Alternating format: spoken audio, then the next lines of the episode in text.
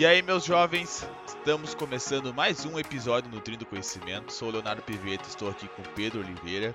E hoje nós vamos começar uma pequena série que nós vamos falar sobre leite, galera. Hoje é a parte 1 do episódio. Nós vamos falar sobre leite e inflamação. Muitas pessoas ainda falam ai, que leite é inflamatório, que só o adulto, só o ser humano que toma leite depois do desmame, blá blá blá, que pode fazer mal para a saúde. E isso que nós vamos explicar para vocês hoje essa questão do leite e inflamação. E depois, a parte 2, que vai sair na próxima semana, provavelmente, nós vamos falar sobre leite intolerância à lactose. Então, espere que nós vamos fazer um conteúdo bem completo de leite para vocês. Mas hoje nós vamos focar no conteúdo na parte de inflamação. E aí, Pedro? Então, cara, eu acho que esse episódio ele vai ser bem útil porque apesar do pessoal já fazer um terrorismo com leite faz tempo, essa questão da inflamação tá meio recente, né? E por essa palavra meio que causar um terror bem forte, né? Inflamação. Nossa, eu não quero ficar inflamado. Deve parecer, nossa, no primeiro momento parece algo terrível. Nossa, vou inflamar, eu vou ter uma doença no dia seguinte, no dia seguinte eu vou estar na UTI e morrer. Parece isso, né? Então, nesse episódio a gente vai tentar desmistificar um pouco sobre inflamação, primeiramente, falar o que, que significa uma inflamação, por que, que não necessariamente isso vai ser ruim, mas que também pode sim se algo ruim se for uma coisa recorrente e também vamos falar um pouco da inflamação com a relação com o leite. E muita gente anda dizendo que o leite causa inflamação, que tomar leite é sinônimo de ficar inflamado, consequentemente de ter mais risco para doenças e tudo mais. Então, nesse episódio, a gente vai tentar explicar um pouquinho sobre esses pontos. Bom, pessoal, a primeira coisa que a gente tem que entender é que inflamação é um processo normal do corpo. Ele nada mais é do que uma resposta do organismo a um estímulo que é ali estressor. Vamos dar um exemplo. Putz, tu cortou a perna, tu fez um corte no dedo, fez um corte, sei lá, em algum lugar. Um exemplo é um corte. Esse corte ele vai gerar uma inflamação no local para combater um corpo estranho. Para combater ali, vamos dizer assim, se tu pisou num prego, por exemplo, ou tu cortou com uma faca, alguma coisa do tipo, desculpa, vai gerar uma inflamação vai gerar uma inflamação ali para combater esse corpo estranho. Então a inflamação, ela é uma resposta normal e fisiológica. Ela é do nosso corpo a um estímulo, a um estresse, entendeu? O problema vem quando essa inflamação se torna uh, deixa de ser algo pontual para combater um corpo estranho, por exemplo, para fazer um combate ali pontual e se torna crônico. Aí sim é o problema e é isso que nós vamos explicar agora. É, e agora você deve estar pensando, mas nossa, mas será que eu exponho meu corpo a uma inflamação crônica? O que, que seria isso? Então, é, alguns pontos que meio que fogem do nosso controle realmente nos expõem a inflamações crônicas. Dois deles muito presentes no dia de hoje é a poluição, né, que a gente sabe que o nosso ar está cada vez mais poluído por causa dos carros, por causa das indústrias e tudo mais. E o outro é o estresse psicológico, que é outra coisa também que acaba sendo bem frequente nos dias de hoje e que também nos expõe a uma inflamação mais crônica, digamos assim. E outras coisas como aditivos presentes em alimentos e até mesmo uma alimentação muito desbalanceada, principalmente rica em alimentos ultraprocessados e ricos em gordura saturada, principalmente. Então, aquele fast food da vida, aquele Burger King, McDonald's, é um alimento que acaba te expondo a uma inflamação. E se você faz isso com frequência, digamos duas, três vezes na semana, já vai estar entrando numa inflamação crônica, só pensando nesse ponto da alimentação. Como eu disse, questão da poluição, questão do estresse psicológico são coisas que estão todos os dias ali conosco e que fogem um pouco do nosso controle. Então, cabe a nós tentar mudar aquelas variáveis que estão no nosso controle, principalmente as tangíveis em alimentação. Claro que estresse psicológico também pode ter uma relação direta com o tratamento psicológico, por exemplo, com uma psicoterapia, mas aí foge um pouco aqui da nossa área de expertise. Mas vale ressaltar dizer isso também, que a nossa saúde mental, o estresse também está relacionado com uma inflamação crônica. É, e essa questão da alimentação que o Pedro comentou é bastante importante falar, né? Que daí entra uh, essa questão dos industrializados, esse excesso de comida industrializada que nós vemos hoje no, nos dias atuais, que antigamente não era tão comum, gordura saturada, açúcar, carboidrato refinado, afuzel, sedentarismo. Hoje ainda as pessoas estão dando mais importância para as atividades físicas, eu tô achando isso bem legal, essa parece que tá, eu tô percebendo pelo menos uma mudança assim de visão em relação por a atividade física. alimentação ainda acho que tá não passa um pouquinho atrás da atividade física, mas eu vejo hoje as pessoas fazendo mais atividade física, mas ainda existe muito sedentarismo, ainda existe muitas pessoas que não praticam nada de atividade física. E tudo isso ajuda uh, nessa inflamação de maneira crônica. Essa inflamação que fica dia após dia, entendeu? Não é algo ali, ó, putz, aconteceu um corte, essa inflama o local para combater um, um, um, estressor ali, um, um, algo que está fora do controle do teu corpo, daí no momento que cura, essa inflamação cessa, entendeu? Isso é uma inflamação aguda. Ela acontece no momento, depois passa. A inflamação crônica ela não passa, ela está sempre ali. Está sempre ali. E o, e o fato dela estar tá sempre ali é o que prejudica o nosso corpo. E por que, que prejudica? Porque isso leva a maior risco de doença cardiovascular, de diabetes, de doenças metabólicas. Sabe aquelas doenças AVC? Todas aquelas doenças que mais matam no mundo, que todo mundo diz que as doenças crônicas não transmissíveis são as maiores causas de morte do mundo. Todo mundo conhece alguém que já morreu de infarto, AVC ou que já teve uma dessas doenças. Todo mundo conhece alguém. Ou tem alguém na família.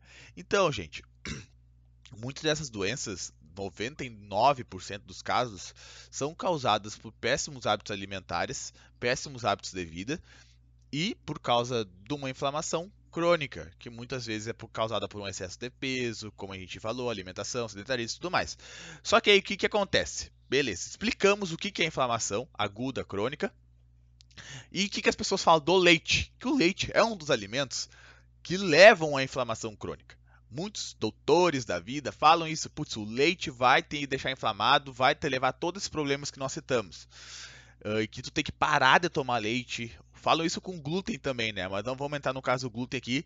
E já aviso, para quem não tem problemas com glúten, com a digestão do glúten, para quem não é celíaco, o glúten é o mesmo caso do leite. Já explicamos, já vou, já vou adiantar para vocês. A gente pode fazer um episódio separado, mas já vamos dar um spoiler. Muitas pessoas falam que o leite causa isso, mas será mesmo?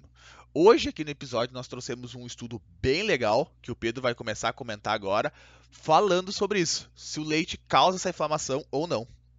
Bom, então, nessa revisão que a gente trouxe aqui para vocês, é, os autores reuniram 27 ensaios clínicos muito bem controlados e de excelente qualidade, que avaliaram tanto o consumo de leite, de produtos lácteos, como também proteínas do leite de maneira isolada. E esse estudo ele foi bem, bem interessante mesmo, porque além da excelente qualidade, também teve bastante gente envolvida, né? Que, um erro que acontece muito comum, a gente aqui não domina muito metodologia científica, tá? Eu principalmente, mas um erro muito comum que a galera comete é pegar um estudo que tem 15 participantes, aquilo como, nossa, aquilo ali é meu norte de vida. Nesse estudo, os participantes aconteceram tal coisa, tomaram leite e os marcadores inflamatórios subiram. Nossa, leite inflama. Não é assim que funciona a ciência, tá? Não é assim que funciona a ciência. E aqui a gente tem uma, uma revisão, então, que tem 27 estudos, tem uma galera envolvida, e os resultados foram bem, bem interessantes mesmo. E o que, que eles mostraram? Que o consumo dos produtos lácteos teve efeito neutro na maioria das pessoas, efeito neutro, e também teve um, algum efeito positivo na inflamação, ou seja, teve efeito anti-inflamatório em algumas populações, principalmente aquelas pessoas com, eh, com obesidade, sobrepeso e depois dos 40 anos também. Então, um resultado muito interessante, né? Porque além de rebater aquele, aquele, aquele argumento de que o leite é inflamatório, mostrou que em algumas pessoas, principalmente aquelas que, digamos, que mais precisam ajustar sua alimentação, que estão sobrepeso, estão com obesidade, teve um efeito anti-inflamatório. Um resultado, assim, realmente muito, muito interessante. Bom, Uh, com isso aí a gente já poderia matar o episódio, né? O leite tem efeito neutro, ou seja, não causa inflamação, não é isso que causa inflamação. O que causa inflamação são outros fatores que a gente já citou anteriormente. Mas também, como o Pedro já falou, pode ter efeito anti-inflamatório, ou seja, melhorar as coisas em pessoas que estão inflamadas, vamos dizer assim, como obeso, pessoas com sobrepeso, uh, idade com mais de 40 anos, por exemplo, que são pessoas que muitas vezes passaram boa parte da vida tendo maus hábitos alimentares e que estão já num estado mais, eh, entre aspas, inflamado, o leite pode ajudar essas pessoas. Então, aí já cai por terra essa questão do leite ser inflamatório. Mas daí entra outros argumentos. Bah, Léo, mas o leite tem proteína animal e proteína animal pode piorar as coisas. Pode ser inflamatório, pode ser ruim. Bom, resumindo, esse mesmo estudo não mostrou proteína, uh, problemas com a proteína do leite em pessoas saudáveis, não pessoas que têm alergia à proteína do leite, vamos deixar claro que nós temos que separar as coisas. Pessoas saudáveis não mostrou aumento no risco cardiovascular, ou seja, a proteína do leite também não piorou a situação dessas pessoas. Beleza, esse estudo bem feito mostrou isso também. Não, não é inflamatória, a proteína do leite não tem problema também. Daí algumas pessoas vão falar, bah, Léo, beleza, leite é de origem animal, tem gordura saturada e a gente sabe que a gordura saturada hoje em dia na alimentação é um problema. Concordo.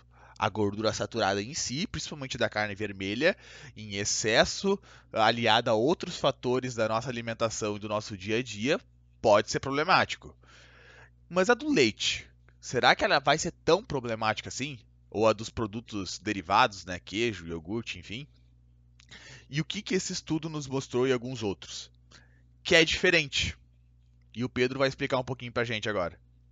Então, é, é bem estabelecido que a gordura saturada vinda de carne, por exemplo, uma carne gorda, é, até mesmo carnes no geral, né? Gordura saturada vinda de carne gorda, principalmente. Embutidos, é, presunto, salame, bacon. É realmente o consumo excessivo tende a ser, tende a incitar um estado inflamatório. Então, o leite é uma proteína animal, tem gordura saturada. Então, dá uma brecha bem grande para o pessoal que critica o leite usar isso como argumento. É uma proteína animal, tem gordura saturada. Se a gente pegar um integral ali, tem uma quantidade até considerável de gordura saturada. Se a pessoa tomar, digamos, uns três copos por dia, por exemplo, é uma quantidade considerável. Então, abre uma brecha para ser usado como argumento. Porém, né, nesse estudo que a gente a está trazendo aqui, nessa revisão, eles também analisaram isso. E foi concluído que não, que a gordura saturada do leite acaba não tendo o mesmo efeito daquelas vindas da carne, daquelas carnes gordas, processadas, embutidas. Justamente porque a matriz dessa gordura, a formação lá na base dessa gordura, a questão bioquímica, é um pouco diferente. E essa diferença acaba, digamos, anulando aquele efeito, aquele possível efeito negativo que é visto nas, nas gorduras vindas da carne. E outro ponto que tem muita influência nisso é o restante dos componentes do leite, que são eles vitamina D, cálcio, proteínas, algumas bactérias que são benéficas, também peptídeos. Todos eles eles conseguem dar uma segurada naquele possível efeito inflamatório que a gordura teria. E isso a nível intestinal acaba também dando uma dando uma ajuda lá na questão da bactéria, da microbiota intestinal, essas bactérias presentes no leite acabam reagindo com as nossas bactérias e ajudando um pouco naquele estado inflamatório possível que a gordura saturada causaria. Então, não é que a gordura saturada do leite seja boa necessariamente, mas é que os compostos que vêm junto com ela acabam ajudando nessa questão. É, o que o Pedro está falando é algo bastante importante. A gente não tem que analisar no alimento um componente separado, isolado. Gente, cara, eu, eu, sempre defendo, nós temos que analisar a matriz alimentar. É tudo que vem junto com aquele alimento. Porque todos os componentes que tem no alimento, eles interagem entre si, eles interagem com o nosso corpo, eles interagem com o nosso intestino, interagem com as nossas células. É, não é tipo algo tão simples, gente. O alimento, a gente tenta simplificar a alimentação para que as pessoas tentem entender mais, tentam se importar mais, mas a alimentação não é tão simples assim como as pessoas pensam. Tem muito estudo por trás, tem muita pesquisa, enfim, tem tipo, não é tão, não é, as, as coisas não acontecem tipo assim, ó, uh, X coisa faz isso e aí vai ter um desfecho assim. Não é assim que acontece.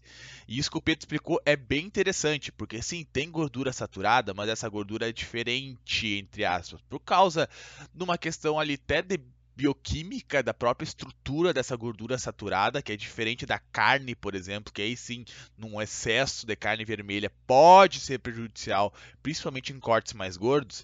E esse estudo mostrou isso, que ela não eleva o risco de doença cardiovascular, de AVC, de doença do, de doença do coração, né, no caso, não eleva o risco.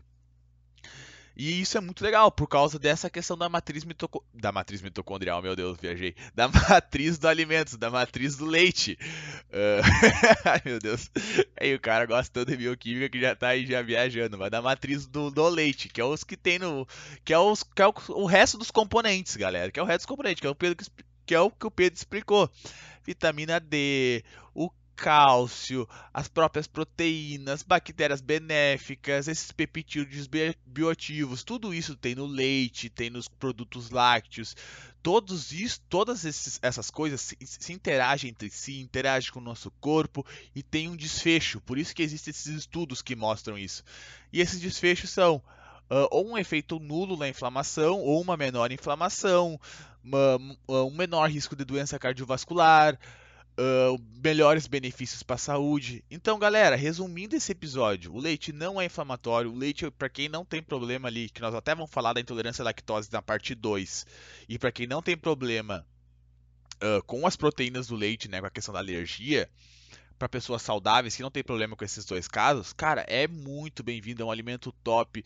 Além de, de boa parte das pessoas a questão da palatabilidade aceitarem bastante, né? Eu gosto muito de leite, de queijo, é um alimento gostoso, uh, é fácil de encaixar nos alimentos, na dieta, deixa tua, deixa a alimentação mais saborosa e ainda assim tem vários benefícios para a saúde como nós trouxemos hoje. Então não precisa ter medo do leite, não precisa ter medo do queijo. Uh, não confie nesses argumentos de que bah, só o ser humano, depois de adulto, toma leite. Cara, isso é balela. É porque nós temos um cérebro, nós somos inteligentes e é por isso que a gente sabe manejar o leite, consegue tirar da vaca lá. Se tu vai dar um leite para um gato, para um cachorro, ele vai beber. E é isso, galera. Parte 1 do episódio está encerrada. Batemos o martelo em relação a leite e inflamação. E parte 2 nós vamos falar sobre leite intolerância à lactose, que também tem bastante coisa legal para falar. Valeu! Bom, então é isso. Espero que tenha ficado bem claro que leite não inflama, que a inflamação ela ocorre a todo momento e que não é que ela não seja algo ruim, mas pode se tornar algo ruim se ela se torna alguma coisa muito frequente, uma coisa crônica na tua vida. E o leite não é uma, um, um fator que vai causar isso. Então podem ficar tranquilos, tá? Espero que tenha ficado bem claro isso e me despeço. Até mais.